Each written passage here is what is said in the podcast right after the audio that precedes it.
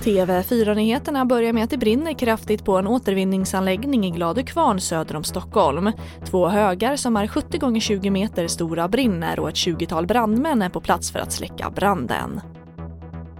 Och allt fler söker samtalsstöd för sin alkoholkonsumtion under pandemin. Det handlar om uppemot 3 4 gånger så många kontakter som innan pandemin, det rapporterar SR.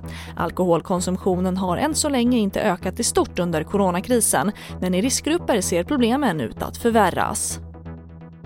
Och unga har motionerat mindre under coronavåren medan vuxna har fått mer tid till rörelse utomhus. Det visar de första resultaten av ett pågående forskningsprojekt på Malmö universitetet som undersöker hur idrottandet påverkats av coronapandemin. Och det blir ett starkt år för den spanska skogssnigeln i folkmun kallad mördarsnigeln, det rapporterar SR. Och det är på grund av att det regnade mycket i maj när nya generationer sniglar ser dagens ljus. Det var en minskning i juni men nu kommer de fram igen och lägger sina ägg.